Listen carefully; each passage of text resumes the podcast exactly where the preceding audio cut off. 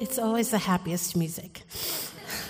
Um, would you close your eyes and uh, put both your feet on the ground and imagine that you are like a tree who's being planted, who's been transplanted by streams of living water, and there's something pulling through your feet and rooting you deep into the ground.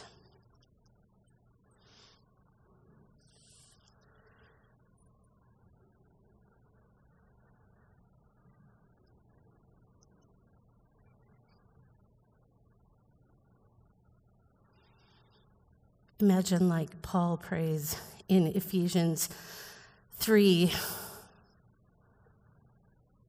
that you would know how wide and long and high and deep is the love of Christ for you. That you are rooted and established in that love. You've been grafted in.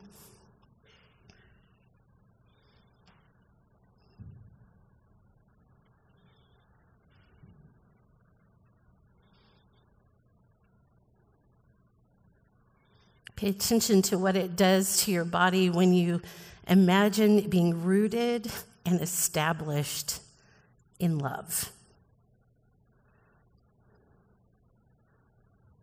What does it feel like?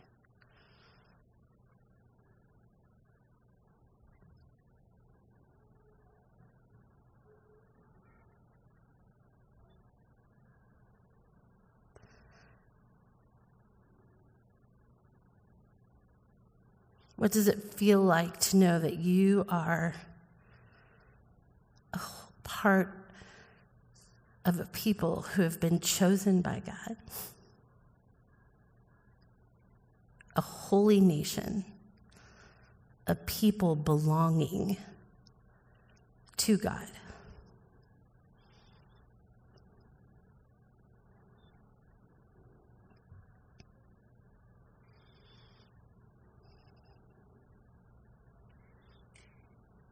God, I pray that this morning we would walk away from this place being turned around and reminded of the source of our internal root system, the place of our belonging, and the transformative work of your spirit within us that, that seeks to make home between us and God. I pray that that would be true of me. Amen. The story that we find ourselves in is a story of belonging. The story that we are in in our relationships, in our lives, in when, that we come here on Sunday mornings to remember is a story of belonging. And it is a story that from the very beginning of the text of scripture is, has been rooted and planted and breathed into us. The very beginning of the story of our creation is a story of deep belonging. And it is a story that has had an enemy from its inception. A story of belonging is a story that begins with the creation our creation. We were made by a loving God for relationship, out of love, in love, and for belonging itself and belonging to love itself. We were made by a loving God out of love for relationship, for belonging to love itself in the beginning god created and when he created he did he did so with beautiful intention as he made the um, as he separated light from darkness as he um, put stars and the sun and the moon in their place as he um, brought up trees and life from the ground and he placed life on the planet and then he made humankind. And we were made out of belonging we were made out of the Trinity. We were made in our image. We, we were created as God, the Godhead was speaking. In our image, in our belonging, we are creating humans out of belonging to belong. We were designed for belonging. We were designed for relationship. We were designed with um, isolation not as a part of the picture. God said it is not good for man to be alone. And so he, man went on this hunt to see, well, I'm going to look at all of all the options that are here. And none of them quite worked. So God took out of man a rib and created woman for belonging.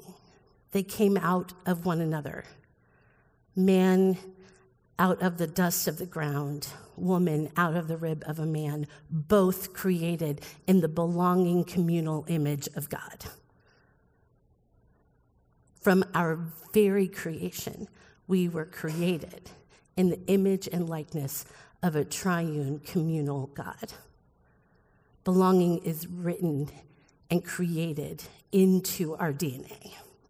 We need belonging. It is, it is part of what gives us life. And then, um, I love, I have a love um, and hate relationship with the end of Genesis 2 and the very beginning of Genesis 3. And it is, um, I'll start uh, with Genesis 2, uh, verse 23. The man said, This is now bone of my bone, flesh of my flesh. She shall be called woman, for she was taken out of man. This is why a man leaves his father and mother and is united to his wife, and they become one flesh. Adam and his wife were both naked, and they felt no shame.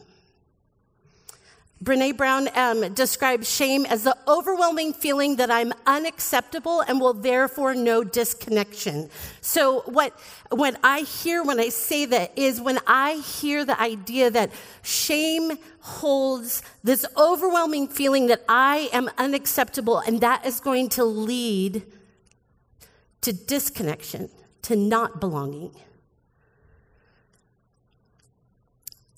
And Adam and Eve were utterly naked, completely vulnerable, and they were attached to God and to one another. And it was good. It was very good. Now, the serpent was more crafty than any of the other wild animals the Lord God had made, and he said to the woman, Did God really say you must not eat of any tree in the garden? The woman said to the serpent, We may not eat from the fruit of the trees in the garden, but God did say, You must not eat from the tree that is in the middle of the garden, and you must not touch it, or you will die. You will certainly not die, the serpent said to the woman. For God knows that when you eat from it, your eyes will be opened, and you will be like God, knowing good and evil. When the woman saw that the fruit of the tree was good for food and pleasing to the eye and also desirable for gaining wisdom, she took some of it and she ate it. She also gave some to her husband who was right there with her, and he also ate it. The eyes of both of them were opened, and they realized they were naked. So they sewed together fig leaves and they made coverings for themselves. Then the man and his wife heard the sound of the Lord and he, as he was walking in the garden in the cool of the day, and they hid from the Lord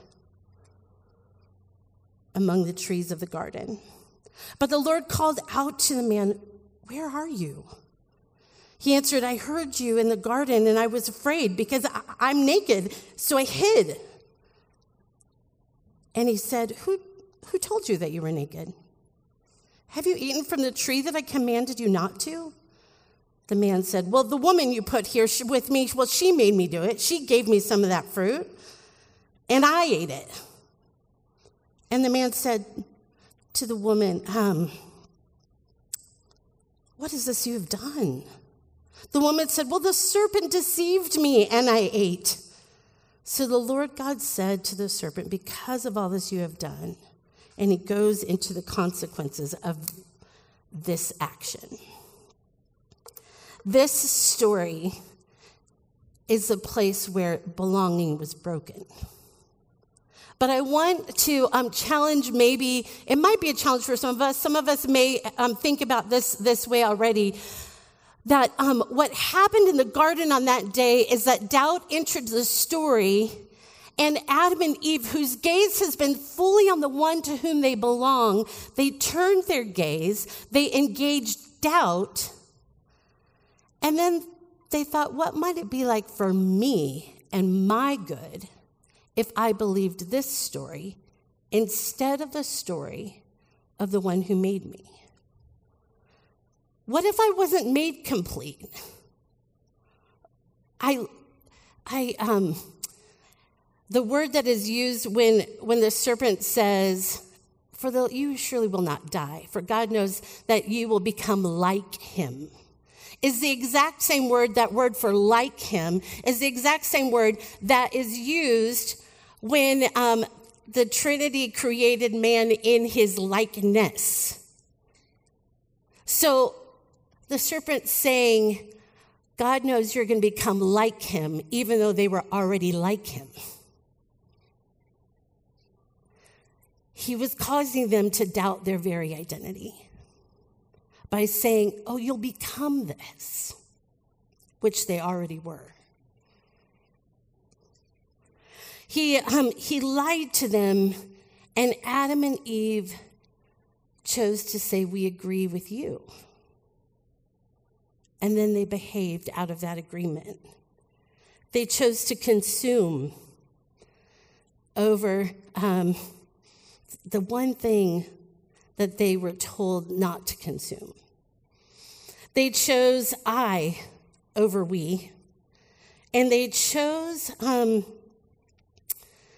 oh, they chose isolation over belonging. Adam and Eve made a choice to leave belonging in for the sake of self. And immediately they felt it.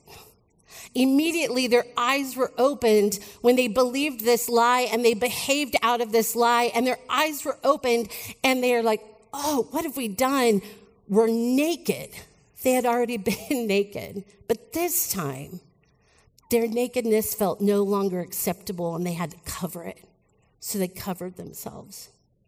And then God, who deeply cares about belonging, did not move towards them or move away from them out of anger, but God moved towards them with great love to seek reconnection. He wanted to create attachment again. His question was, um, Where are you? Adam and Eve hid their shame. They felt it. They felt shame when it entered into the story. They no longer felt acceptable, so they covered themselves and then they hid in their shame. Have you ever had a moment where you felt so unacceptable that you hid in some way? Whether it was you withheld part of the truth, or you didn't answer a text message, or you get the email where it's like, Have you done this yet? And immediately you go, Oh, I totally forgot that. Now I don't know what to do. My belonging. I mean, we most of the time don't think this, but what we're going is, Oh, some form of attachment is on the line now because I didn't perform the way I was supposed to. And so now I have to like make it right. So I'm going to hide. And if I hide, then maybe I'll be safe. And the invitation of God in the garden was to actually come out of hiding, to say what is most true, and to be reconnected to Him. God, who is good and God, who is loved, moved towards Adam and Eve. He did not move away from them when they ate of the fruit, they moved away from God. They turned their gaze away from God. They hid from God. Their action was to move away. God's action was to move towards. That has been the action of God ever since. He invited Adam and Eve back into relationship with them. Um, I do not have children, but I um, have been around many, many, and I know that there are times when I hear my friends talking about them knowing what their children have done and then saying, asking the question of them, What did you do? They knew full well what was done, but they wanted to give their child the opportunity to say what was true so that relationship could be restored. It isn't to further shame, it's actually an invitation to say, This is true. I, the parent already knows what is true. They're giving the child the opportunity to come out of hiding. Leave your disorientation, be reoriented to belonging with me as your parent who deeply loves you. This is the action of God that day. He wanted to help them back to belonging. And instead, Adam and Eve, they covered themselves and they hid and then they blamed. Blame is always, um, it, it, shame is always the, the, the, what, sorry? I need to come back to myself a little bit. Blame is always the child of shame. Wherever you hear blame, you can know shame is present. Because blame is, I can't face the thing that I've done or I can't face who I am, so I'm going to put it out there on someone else. It's a way of deflecting and it always comes from a deep sense of shame. Always. So it, it, when I hear someone blame a lot, which happens in our public sphere on a very regular basis, it usually comes, it, from this deep sense of I cannot own what is true because if I do, I will leave my I will lose my place in the public public sphere. I will lose relationship. I will lose something and my life is driven by shame.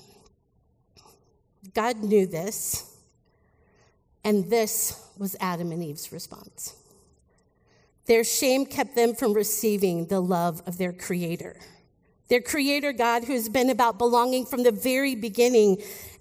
And belonging comes with abundance. When we understand that we belong to the God of the universe, the creator of all that is, the one who actually infuses our very lungs with life itself, there is no scarcity in the abundance of belonging to God. The, um, the pictures of belonging that are used throughout scripture are incredibly powerful. Most, uh, many of them involve rootedness. Think of, of Psalm 1. You have been rooted by streams of living water. The passage that we looked at in, um, in Ephesians as we meditated before we got started, that we are rooted and established in love. Jesus came and he says, abide in me. The, I am the vine, you are the branches, be grafted into me. These are all pictures of rootedness that create abundance and life. This is the kind of belonging that we are implanted in as children of God. Creator God has been about belonging from the very beginning, and we are the ones who opt out or move towards. God always is moving towards. He is always present. He is always with us. He is always wanting belonging. Author Jim Wilder talks about the idea of, of he is a man who uh, lives here in the Denver area, and he studies, he has studied neuroscience and psychology and has a master's of divinity, and he um, is what um, people refer to him as a neurotheologian. So he knows how our brains were made. He has studied how our brains are made. And in that process of knowing how our brains are made, he has seen that our attachment is key to our experience of enjoyment and joy in life. For our brains neurologically experience joy when we know that somebody is happy to be with us. So when we know that somebody is happy to be with us, it translates in our brain as joy, which I just think is amazing that we were actually made for joy itself. We were made for relationship, and when we are in relationship and in belonging, we can experience and access joy in any circumstance. Jim Wilder talks about this idea that we as men and women are attached to a God who is always happy to be with us. So, neurologically, our brains actually can access joy in all circumstances if we can access a God who loves us and desires to be attached to us. And unfortunately, for many of us, the idea of God became this stoic God who put up with us, who made us not out of love, but made us out of some weird obligation and power trip so that he could have children, so he could boss around and keep us and pull himself away from us so that we could experience brokenness rather than life. That is not good news. The good news of the story of belonging that has been from the beginning is the good news of a God who deeply loves us and desires relationship with us for our good because he knows that he, he designed us on purpose. He made us for belonging. And in that sense of belonging, he's like, and I want your belonging to start with me. I have loved you from the beginning. I have joy every time you spend time with me. And I cannot wait for you to turn around and look at me. I will always greet you with an expression of delight. It is like my dog Scout, except God is much bigger, as we know.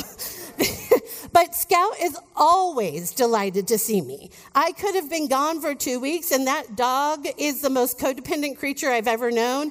And she is so delighted to be with me. And um, one thing I've noticed in my little relationship with my dog, it may be unhealthy, it's okay, is that if I'm on my phone, there was a time where I'd be on my phone and Scout would paw at my hand to like get me to put my phone down. And then one day she didn't paw at my hand, she actually got up and she walked away. And I was like, oh no, what have I done? I've trained my dog that I don't want to be attached to her. And I was like, oh, it's a dog. What if it was a person? and I think about, um, because this is what my brain does, I think about what are the subtle messages of I am not happy to be with you that we give each other all the time, that we give to our children, we give to our spouse. When somebody stops making a fuss about being ignored, it means that has become the standard. And it should grieve us when I'm in when I'm in my time with Jesus and my phone rings and I pick up my phone and I all of a sudden go whoop and I start reading here. I'm like, oh, I've I've chosen to break belonging in, in, in intimacy in this moment. Um, Jesus is always happy to bring me back, though, to receive me back. What if we actually believed that God wanted to be with us all the time? That it wasn't about earning our way back, but it was about um, it was about us receiving the attachment, holy, loving, beautiful belonging that God has for us. Belonging and loving attachment is what God desires, and we experience joy when we know that someone is happy to be with us we have been created by God out of community, for community, and for belonging, and God never, never withholds it from us. Jesus came into the world because of God's great love for us and desire to be attached to us. For God so loved the world that he gave his son that whoever would believe in him would not perish but have everlasting life. He didn't send his son into the world to condemn the world no, we are already, we're good at that. We are condemned already. He sent his son to save the world. He loves us. Jesus, in, in John chapter 1, um, John says, To those who receive and those who believe in his name, he gives the right to be called children of God, children born not out of um, a human decision or a husband's will, but born of God. We are a people belonging to God who have been grafted into his family. And in all of Jesus' actions, from his birth until today, Jesus has been about come back to me, be attached to me. In his miracles, whether it was a miracle with the leper, he could have just spoken over the leper and he was healed, but he wanted to bring attachment and belonging back, so he touched the leper. He could have let the Samaritan woman just meet him in private and, um, and he could just tell her, I love you. But instead, he told her her whole story so that she would know he completely saw me and he still wanted to be with me. He loved me that much. And then that transformed her heart in such a way that she went and told all of the people, This man just told me everything I've ever done in my whole life. You have to meet him. Could you imagine the kind of love that was coming through Jesus at that moment for someone to say, That man told me everything I ever did. You need to come meet him. Instead of that man told me everything I ever did. He's so judgmental. His telling her the truth reattached her to belonging to him, and it made her come out of hiding because she no longer was afraid of her shame it didn't have the final word. We hide, God seeks. Jesus speaking to his disciples in um, John chapter 15 says this. I mean, really, John chapter 15 is about belonging, and it would be really, um, we could camp out here all day, but maybe camp out here yourself later. Um, as the Father has loved me, so I have loved you. Now remain in my love. Take home in my love. Receive my belonging. Paul writes in Romans chapter 8. Um, 38. For I am convinced that neither life nor death neither angels nor demons, neither the present nor the future, nor any powers, neither um, anything else in all creation will be able to separate us from the love of God that is in Christ Jesus our Lord. We belong to a God who is delighted to belong to us. We belong to a God who is delighted to be with us. We are children of God. We were created out of belonging, for belonging. We are loved, we are valued, we are accepted as we are by a God who constantly is pursuing us with his love and his loving kindness so that we would be rooted and established in his love and abundance rather than scarcity and isolation. It is, it is good news to our soul. It is good news to belong. And we are in desperate need of belonging as a people. We were created for it, we were created out of it, and we need to come home. My friends, we need to come home. We need to come, oh, I'm going to cry. We need to come home to a God who desperately loves us, who is not looking for how we are what we're doing so that he could detach himself from us. He is always moving towards us with great love. So this morning, my, my invitation to you is that you would come home. You would come home to the loving attachment of a God who is so delighted to have you belong to him and be in relationship with him. Lord Jesus, we are so thankful for who you are. We are so thankful for the fact that you love us and you gave yourself up for us so that we could know belonging again. I pray that we would be men and women who so understand and believe in our loving attachment to you that we can access joy in all circumstances and that we would become people who invite others to belonging. May shame no longer have rule and reign over our hearts and lives. And may we come home. May we come home to the loving kindness of a God who is delighted to belong to us. Amen.